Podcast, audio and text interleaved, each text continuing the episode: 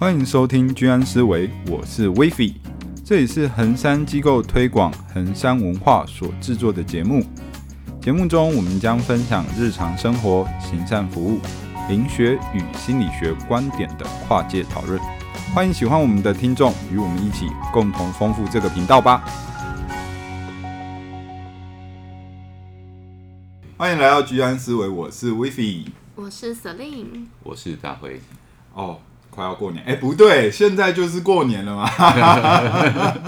我们录音的时候还没过，还没过，对，对，等一下就要过了，预备要过年。哎，我们我们放的是礼拜一嘛？是除夕还是过年啊？我记得是初二啊，初二，初二，哦，已经过完年，已经要回娘家了。对，哦，所以大家已经玩玩完剧本杀，过年剧本杀了嘛？对。不过今年今年过年，我觉得特别开心的是过年前的那一段大扫除的时间，真的，我觉得开始有工作之后，那个日子真的是不一样。阿妈就会体谅我说：“哎、欸，以前我是学生的时候，阿妈就会说，看你赢赢，看你闲闲，嗯，就是尽管你在那边可能做自己的事啊，打打论文或者是写写作业什么的，他就说看你闲闲，来帮我做一下，嗯，或者是他也不说话，就默默的提起水桶了，嗯，那、啊、你想一个老人家提起水桶，你能不上前去帮忙吗？没有办法嘛，对不对？所以这一次就是。”好像开始工作之后，自己开始忙之后，哎、欸，真的大扫除的工作就被我给闪掉了。那现在是谁在扫？我觉得现在是阿妈降低标准了。自从上次她跌倒之后，对，她开始意识到生命中最重要的事情不是那个灰尘需要清理干净，而是她需要好好的维持自己的身体健康，跟避免。呃，在生活中打扫过程中发生公安事故这样子，嗯，我觉得你阿妈真的太猛，她已经九十几岁，九十四岁，而且那天我还超生气的，就是我，他就你可以去帮我拿菜嘛，我就想说你奇怪，你上次不是才跌倒，最近才刚好，你去哪拿来买买的菜？嗯，然后他说你去楼下拿，我就想算一颗高丽菜也就还好，结果我下去看，看到袋子里面有两颗高丽菜。嗯，然后我就想说，哎、欸，阿妈，你怎么可以背两颗高丽菜？我就跟他说，哎、欸，你你下次可不可以不要那么贪心，就是买少少的菜就好。如果这是你的生活是兴趣跟嗜好，你就去买没关系。但你买那种比较轻的菜嘛，空心菜啊、大陆妹啊那些就好了嘛，不用买一颗的高丽菜，然后他又买两颗。嗯，然后我就觉得，哎、欸，真的是很担心，就是他在生活的哪一个片段出现公安事故的这种感觉。嗯，那讲到买菜，就过年大家都会准备年菜。嗯，对。那你们家的除夕夜的这个年菜，一直以来都是谁？以前会是阿嬷买，但是现在阿嬷就是没有办法去菜市了嘛，所以现在是我姐买。哦，我姐买就跟以前买法不一样。嗯所以这个工作有传承下来？没有，是超越什么传承？哦，超越吗？对，哦，你在菜市场能挑的就是台湾有的嘛，要么猪肉、鸡肉、鱼肉，一般就是传统传统菜市要吃的那些东西，对吗？有鱼有猪，然后猪脚、低卡、蹄膀、蹄膀。但是我姐买的话，你看网购，现在网购那么盛行，然后西式餐呀又是牛排，嗯。又是鸭胸，嗯，又是我想一下，羊排，嗯，还有还有不错的鱼哦。上次买了一整条的那个黄鱼，嗯、大黄鱼，哎，对你你你姐超会享受，她应该会把过年这个年菜打理的非常的西式餐厅等级，真的是西式餐厅。所以所以你你们家的年夜饭现在可以让你非常的。我们家现在反而是走一个，就是还蛮跟之前蛮不一样的路线。嗯，对，就是因为之前就是可能都会回阿公阿妈家嘛。嗯嗯。对，然后不过现在因为阿公阿妈就是都过世了，嗯、然后所以现在就是我妈他们兄弟姐妹，就是现在大家都是比较在自己家里面过，然后再不然就是哎、欸，可能我的舅舅他们会揪大家到他们家。对，然后不过。大概这一两年，就是我们家大概除夕，就是都是在家里面三个人过。我可能就都会跟我妈说：“哎妈，还是说哦，有时候我们家可能会说，看要不要直接到外面吃，因为其实会觉得我妈平常就是已经都在煮饭，嗯、每天都在煮哦，就可能午餐晚餐，然后觉得觉得她已经够辛苦了。对，然后所以就觉得哦，就是过年那就简单一点就好了。嗯、要么可能出去吃，要么就是我最近都跟她说，不然我们就在家吃火锅就好了，因为火锅就比较方便啊，哦、就什么菜啊肉啊丢进去煮煮就好了。也是围炉、啊，对，也是围炉，对吧？嗯，现在很多就是定年菜，嗯嗯，哦，就是很方便，你也不用准备什么，因为大家也忙啊，没有那个时间去做，嗯、对啊。但是我觉得火锅真的是不错啊，有那种围炉感。那很多像现在还存在的一些过年的习俗，其实它的意义已经跟现在的生活有脱节了嘛。嗯嗯。就比如说要大鱼大肉，以前的社会就是大家在食物上面会比较匮乏。嗯。那就是也许一整年就等过年这一天，嗯，好好的吃一顿好的。嗯，对。那现在。一天到晚大家都在吃，因为假日，然后就可能就出去找呃想吃的东西，好吃的餐厅、名店，几乎常常都在大鱼大肉。那我们现在过年还要继续大鱼大肉？现在的话，我觉得就会是变成老人家的传统。现在已经不是吃大鱼大肉为娱乐了，它是一种信仰，它变成是一个一个多年的仪式感。对，就是习俗感，像那个我。姑丈，嗯，他很喜欢吃我阿妈做的迪卡猪脚蹄膀，所以我阿妈就会特别为他卤一锅的蹄膀，所以这个就是会变成哎、欸、某个特定的情感的传传递跟连接。嗯，哎、欸，你你说到这个让我还蛮有感觉的，就是因为以前我阿妈好像她很会煮那个是什么，我也不知道怎么讲，卤肉吗？泡吧。控吧，不是控吧，是泡吧，我也不知道那个怎么讲，就是脯肉哦，嗯，我也不知道那是什么，但是反正就是好像是一种炸肉吧，嗯，然后就是他会做，然后就做的很好吃，然后对我妈来说好像也是一个蛮有意义的食物，嗯，对，就是好像小时候就是都会吃我阿妈煮的脯肉，然后可能我记得好像前几年过年就是。我妈那时候就是可能还有特别跟我阿嬷就是学，嗯、对，可能想要找寻记忆中的味道，传、嗯、承手艺。哎，这这这真的就是可能就透过过年的这个时间，嗯、这个机会去学，不要说偷学，就是学。其实你阿妈的卤肉真的很厉害，也很厉害，我吃过，真的很厉害。它是先煎再，它真的很。很会煮这个控肉卤肉这种 Q 的那种感觉，嗯、对，我哥有传承手艺，而且这个食物是平常不太会吃到的，嗯、就是特别到那种团圆节节日的时节才会出现的。那讲到这个，嗯、就是厨房里面的哦，人际关系，因为平常哦大家不会聚在一起嘛，嗯、对啊，那。年夜饭的准备的这个过程，过程，呃，谁是这个厨房的主人？嗯，你可以看得出来，谁是谁是主导者，谁是主导者，谁是打下手，谁是帮忙，谁是端菜。对，这个就是一个人际关系的一个现现实场。女人的剧本杀，那真的厨厨房对女性来讲。就过去了，可能现在已经不是这样。嗯，对过去的传统女性来讲，厨厨房是真的就是谁当家谁掌厨。对，嗯，真的是这样，真的是谁当家谁掌厨。我觉得很像男人的在工作场域的那个角色的那种感觉吧。今天这个厨房是谁做主？看到这这当中的所有的互动，微妙的一个变化。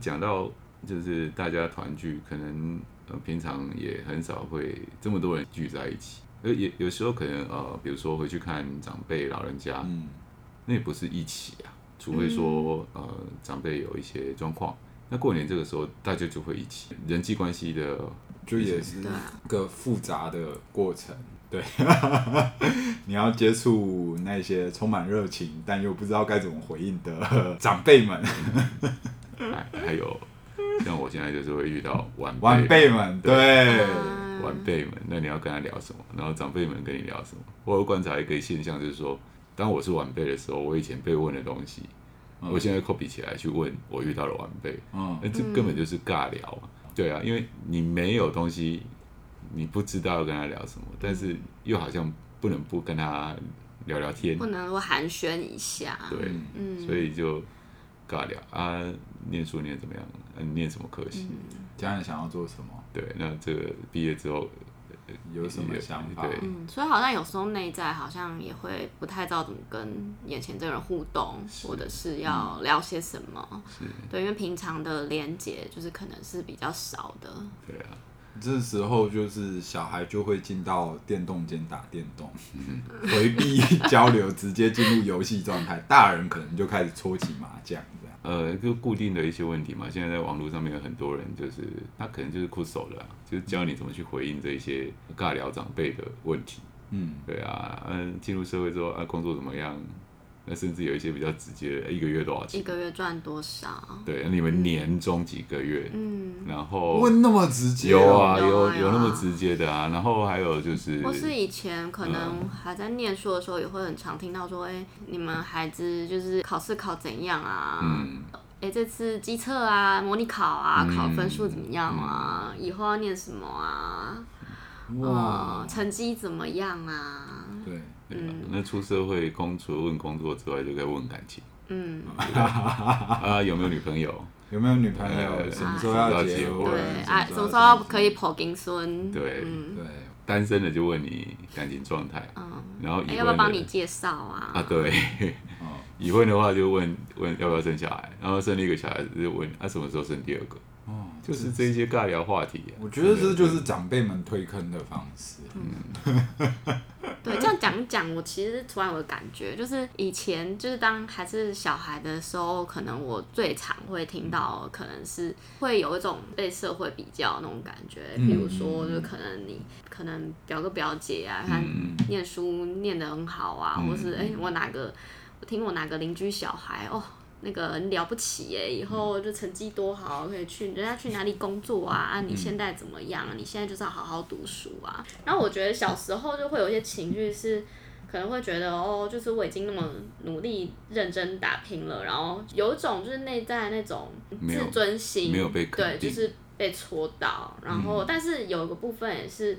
可能内在也是有一些不自信的感觉，嗯嗯、对，然后就其实现在长大再回想一下，我觉得就真的还蛮像大辉刚刚讲的，就是也许可能长辈在问这些问题的时候，也有一些他们内在的焦虑。他的焦虑是不知道要跟你聊什么 身为长辈的回应了，对，我不知道要跟你聊，你们的生活就很，哎、欸，你不要把我归类长辈啊，我可以同辈。啊，生活，我觉得出社会生活真的是很。单纯就是工作、家庭、伴侣、小孩。工作，如果你这个小朋友的工作比较有一些不容易的话，嗯、那就不能聊了嘛。嗯、再来就是感情、小孩这样子，啊，好像也没有其他其他更多的话题可以聊啊。所以大家今天听到节目应该是初二了，对吧、啊？对，那已经撑过那个撑过了艰难的日子。可是我们可以来讨论看看有什么。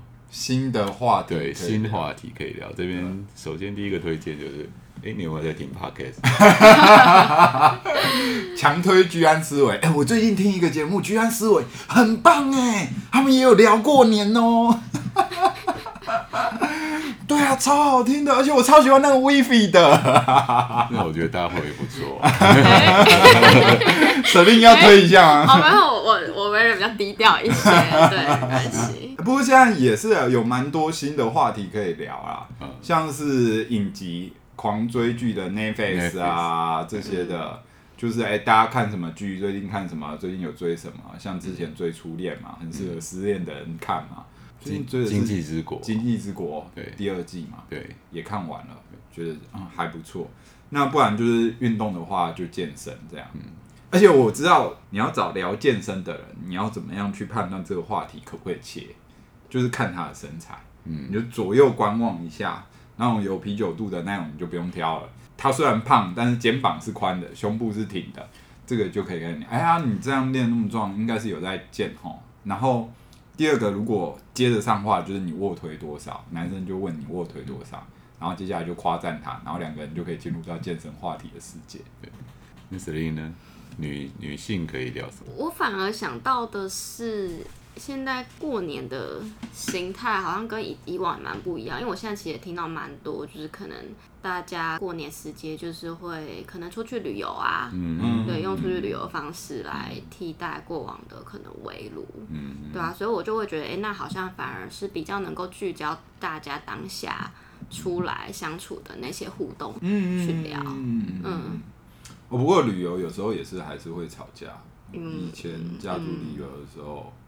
对吧？也是，就是，我觉得长期的家人聚在一起，就是必然要经历那个过程啊。刚开始相处得很欢乐，就哎好久没见，然后聊一些彼此更新近况，然后接下来就会，如果比较紧密的互动的话，就会开始经历那家人之间的对于啊、呃、活动的安排啊，对于各种状况的想法的分歧，嗯，那个时候就会有一些不愉快这样。但是还好啊，大家都还是维持在一个过年氛围的框架。我觉得我会比较聚焦在当下，就是相处的那些可能过年的氛围啊，嗯、或是大家一起吃饭，然后一些直接比较相处的互动跟连接。因为过年这件事情就是。小孩子就比较没有就是焦虑的那个情绪。哦、我们小时候过年就是玩嘛，哦、然后还有压岁钱可以拿，有压岁钱可以拿，可以放鞭炮，大家一起出去买东西，买鞋子、买衣服或者买电动玩具、追漫画，然后一起出去玩，然后放鞭炮。对啊，那对大人来讲就是，可能你会被问到一些你不想回答的问题，嗯，就会有焦虑，嗯、或者说在那个年节的过程当中，你要扮演一个。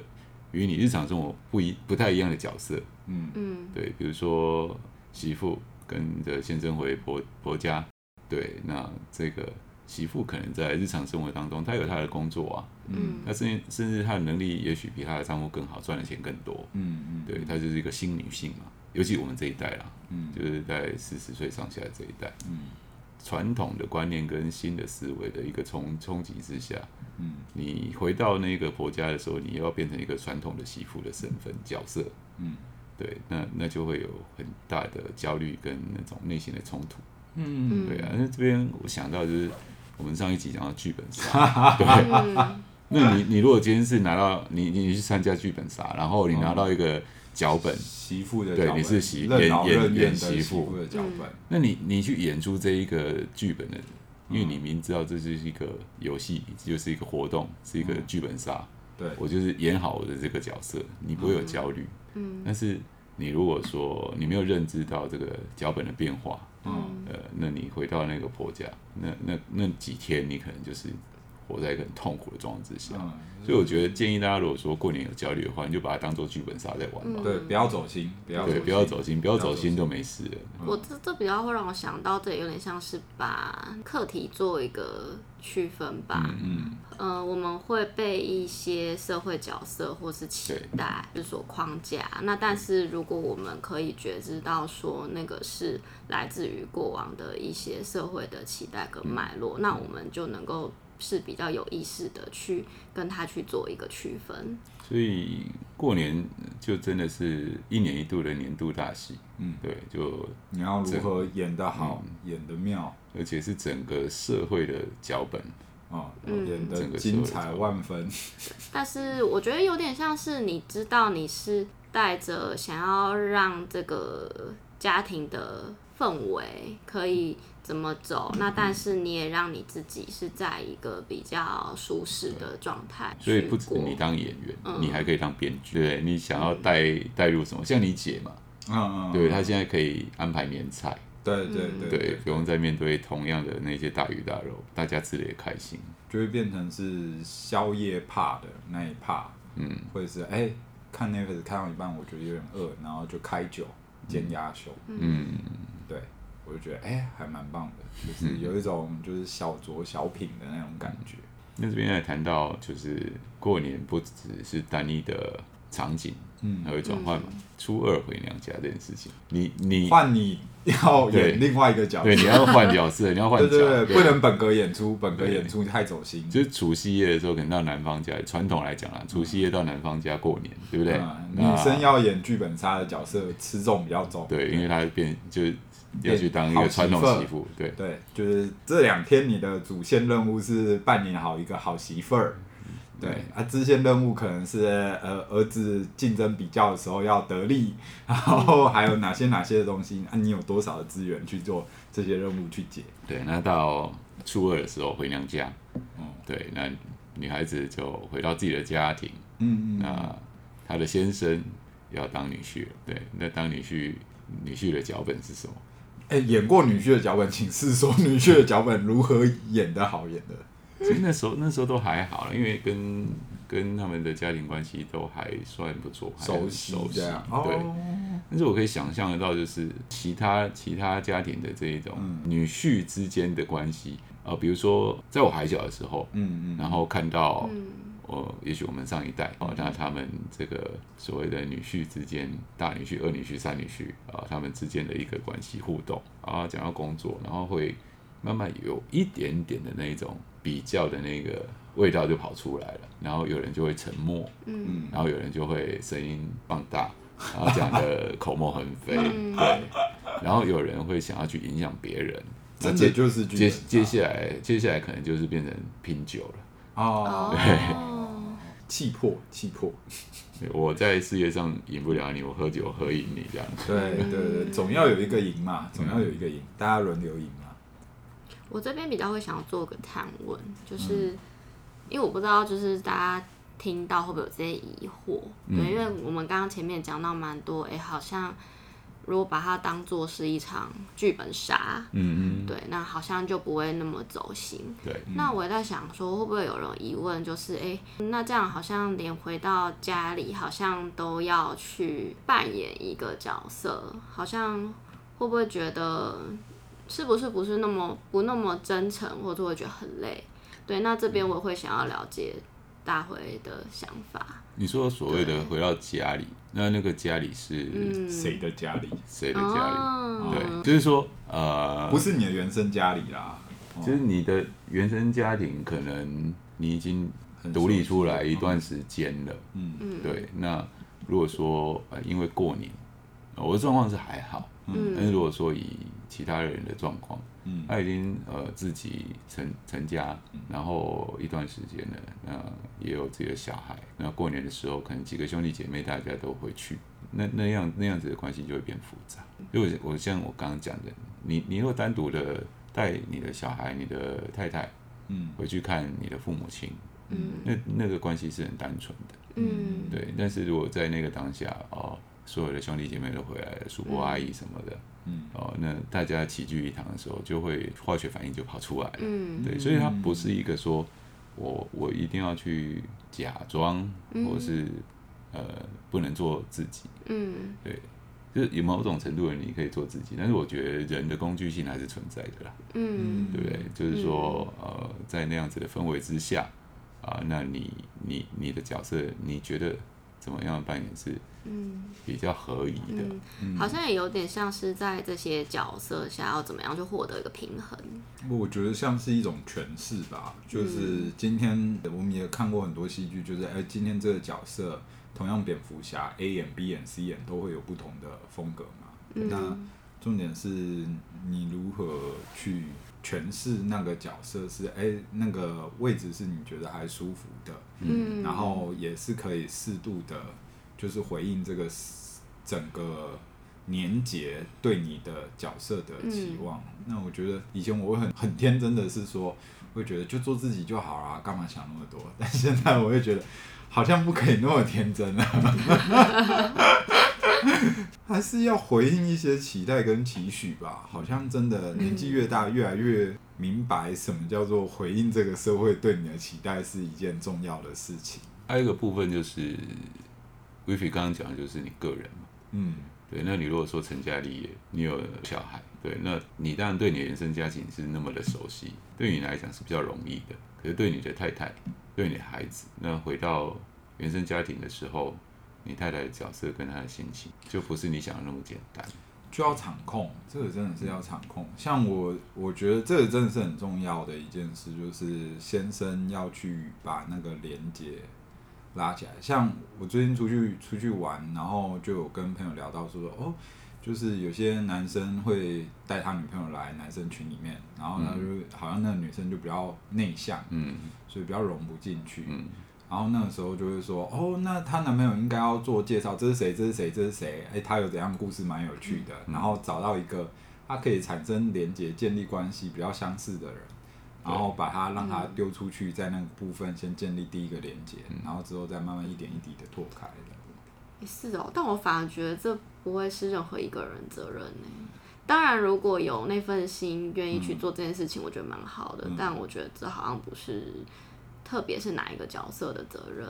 我觉得就是，那就是，如果是先生的场，先生的家就是先生的场，女生的家就是女生的场。当然是，如果社交能力点比较高的话，就是他能在各种环境都很自在的话，那当然是 OK，就不用再做这个部分的连接了。嗯，对，应该是说，我觉得适时的帮忙做一些引导，但好像也不全然是某一个角色他完全的责任。嗯嗯。哎、欸，那大家我们也准备要过年了嘛？那接下来你这场年度大戏的剧本杀，大家有构思好要怎么应对各种的任务跟挑战吗？我现在任务没有很多啊。你现在你你主要任务是哪些啊？就回去当儿子，回去当儿子也是不简单的任务。就可能帮忙刷一刷油漆吧，然后听老爸。讲讲话，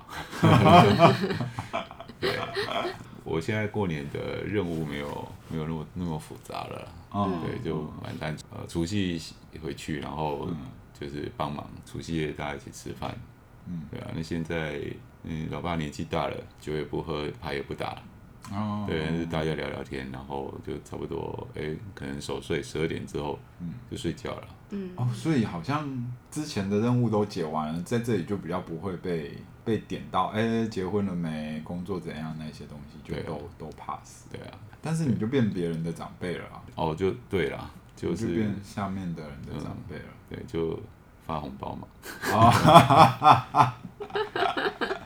但是我的晚辈们也还太小了。对啊，嗯、就是说也没有什么好跟晚晚辈去聊的。那可能平辈里面就聊聊天嘛，问有没有听 Podcast。哎，这是第二个任务，记得要讲。是是是说，我觉得我今年好像也还好。对，因为其实如果主要就是跟我爸妈，就是我们三个人一起过的话，其实就还好。对，我觉得唯一就是因为我平常就是可能也是四处趴趴走，然后再跟我爸妈比较会想说，就是好像平都不知道我平常在干嘛。嗯、对，然后所以我觉得过年就是我我真的好好的把我的时间空下来，跟我的家人好好的相处的时间。对，然后可能就是会跟他们分享一下我的一些生活啊，或是工作。对未来的一些规划吧，嗯、对，因为嗯，这也跟我个性有关啦。就是我平常是一个，就是可能比较不会很及时或者是很随时，就是跟我爸妈分享我自己事情的人。嗯、因为我比较习惯，就是可能事情有一些阶段性的处理或是结果了，再跟他们分享。你要做年度报告。嗯，比较像是可能哦。讲报告有点严肃，对，但是我觉得就是一个分享的概念吧，嗯、就是因为他们可能也会蛮想要知道我平常在做些什么的，嗯、对。但说真的，因为平常就是可能每天工作下来就是也都很累，嗯、然后一天其实又都讲蛮多话的，嗯、所以到每次回家就其实已经不知道累的跟什么一样，嗯、就是其实要再去跟他们分享。一些事情有时候其实会比较没有那个心力，对，然后但是其实也知道他们是会想要了解我的生活，嗯，对，所以我会觉得刚好运用过年这个时间也是自己比较真的比较能够休息的时间，那也真的是比较可以跟他们有一些连接，就是我觉得也是比较有品质，嗯，可以真的比较可以有品质的连接的一个。时光，然后去跟他们做一些分享。嗯、对，那至于其他的，我觉得就比较是看说会不会碰到其他的亲戚。对，那如果是其他的亲戚的话呢，我觉得我应该也是也是应该也是游刃有余啦。对，毕竟我觉得我可能就是会用一些比较好了，我觉得我我应该是一个蛮蛮会打马虎眼的人，就或者是可能用比较幽默的方式，就是可能跟他们。就是稍微就是讲一下，或者是如果我真的没有那么想说，我可能就是也还是会设立好我自己的界限。嗯，嗯，对。那但是我觉得设立界限本来就是一个艺术吧。嗯，对，你要怎么样去表达你自己的想法？那但是应该说，我觉得有时候表达自己的想法是适时的，让对方知道可能你嗯可能。你能够接受什么样子的方式去相处？嗯，对，那这并不代表说就是可能就是你拒绝这个人，嗯，对，但那你还是可以跟他表达说，譬如说可能可能我身边的亲戚可能问我说，哦，你现在就是单身啊，有没有需要帮你介绍对象啊？嗯，对啊，那可能对我来说，我其实还蛮清楚的，知道说哦。我现在就是一个，我也没有说很急着一定要有交往的对象。本来就对我来说就是遇到合适的对象，再决定要不要结婚这件事情。他他们如果很急着要介绍对象给我，那对我来说不会太受到影响，因为我很清楚我自己要的是什么。但我可能就会还是会好好的感谢一下他们的好意，对，因为我觉得。他们在说这句话的同时，底下也是包含着一份好意，就也许是对我的未来的感情生活，或是未来我们人照顾的一份好意，对啊？所以我会觉得，那我也还是可以用稍微比较幽默的方式，就是来感谢他们。那但是也还是表达我自己的立场，让他们知道。对啊，我就觉得我大概比较会用这样方式来应应。那我觉得，与其防御，不如转成这个进攻，嗯、就是回问嘛。哎，对你，他他关心你的工作、你的感情、你的这个婚姻等等。嗯，那你简单的回应一下之后，你访问他，嗯、比如说他是长辈，嗯啊，你今晚心态好不？嗯嗯嗯，对，对啊。然后你就你就关心他的健康，然后。呃，就是让他讲，因为年纪大总难免会有一些、嗯、对，那你访问，啊、然后你可以一直追问下去，问是表达对他们的一种关心，就是让他们感觉自己被关心、被在乎。嗯嗯、某方面来说，可能他们内在的焦虑也会比较减低。对，因为他其实真的可能是不知道跟你聊什么。嗯，对，所以两位玩的都很像剧本杀。我想的方法是，我要做密室逃脱，就是划水，就是看到哪一个对象就，就哦，现在该进入到哪一个房间去 准备躲避，或者是跟小孩玩在一起，就不会有人想要问你问题，你还可以扮演一个充分的呃跟小孩玩在一起的良善角色。对，所以我已经构思好逃脱路线。就是只要姑丈或者是某些辈分的人出现，那大概就是先转进到一号一号房间，然后打电动，然后如果小孩在房间玩的话，也可以在那边弹吉他，跟小朋友一起唱歌，然后等到哎、欸、大家开始吃饭的时候，我再出来，然后那个时候就看 Netflix，然后跟同辈聊天，所以就是可以用密室逃脱的方法去解决，因为我们家的空间其实蛮大的。长辈吃完饭之后会去阳台抽烟，所以他们去阳台抽烟就会进入到几个大人的世界的时候，这个时候你就可以再从房间里面或者是再看 Netflix 那边再出来，然后就是反正你就是几个时间点抓准的话，你就可以成功的闪避 每一个需要过度社交的情节。这样，但是问题是你要跟小朋友玩。小朋友也许人手一台手机，人家根本就很忙。嗯，哎、欸，我们一起来玩啊！呃，不理你。那听起来你这次比较采取的是，你还没有那么想要正面去跟去有一些接触。我觉得正面接触是可以的，嗯、但是我就觉得那有点无聊。不然就是打麻将啊，跟同辈进入麻将时间的，我觉得那个闲聊就比较有趣。嗯。对，我比较喜欢有趣的闲聊。有啦，我就是我，我从刚刚很听你形容你的这个密室逃脱，我觉得好像 Wefie 有一种在游戏的感觉。对，还有还有，如果说哎，你真的觉得烦的话，你还可以跟家人一起，就是我之前有跟我姐。还有我表姐一起，就几个同辈约去，哎、欸，我们家附近有迪卡侬啊，嗯、有那个特地屋啊，嗯、要不要去看一下东西，买一下东西？一晃就是两个小时，长辈大概撑不了那么久，他们只要上个麻将桌就不干我们的事。对对，就是他们那四个可能三姑六婆，就是标准的三姑六婆配置。一个麻将桌，三姑六婆坐下去，接下来就是呃整个八卦的呃精彩现场、嗯、啊，你就就成功的密室逃脱了。对，如果还还有一个蛮好的方式啊，就是说你们家如果空间允许，然后设备允许的话，嗯、你弄一个可以唱卡拉 OK，就真的大家在点歌，然后轮流唱啊，唱的时候那个声音那么大，人家也。没有办法讲太多什么有的没的，对对。然后你你如果不想回答，你就拼命点歌，嗯，那你你就一直唱歌，真的，哎，这真的是好选项，居家卡拉 OK，大家都有事情做，对不对？大家也开心，然后也不会被问到那么多敏感的话题，真的。嗯 那人家问你什么问题，你就哎，安妮那部点歌，哎，我改你点你什么事情？真的是神回避耶，真的是各种回避。那接下来就是大家准备要过年了，希望大家都可以过一个。没有，现在不是大家准备过年，已经现在大家听到的时候，哦，大家已经初二了，大家已经过完年了嘛？对，还差一个回娘家任务要解。那真的就是，哎，大家现在听到这个节目的此时此刻。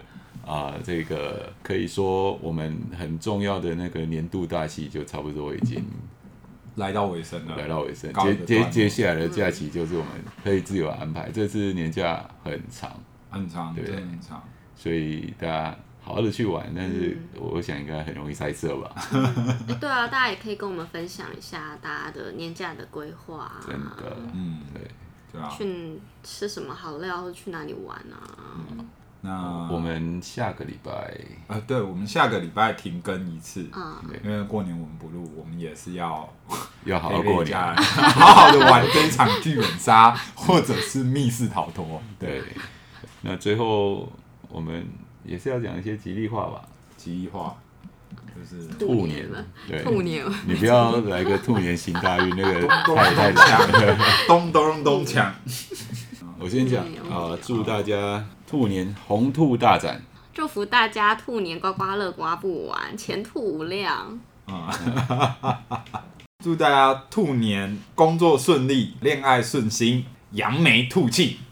好，那在这边就祝大家兔年行大运啊，开心。那接下来我们的节目就到这里。那想要分享呃你过年经历哪些有趣的事情，也可以在我们这边留言，或者是跟我们分享。或是之后想听些什么，也可以在底下和我们分享。对，好，嗯，那就先到这边了，拜拜。拜拜。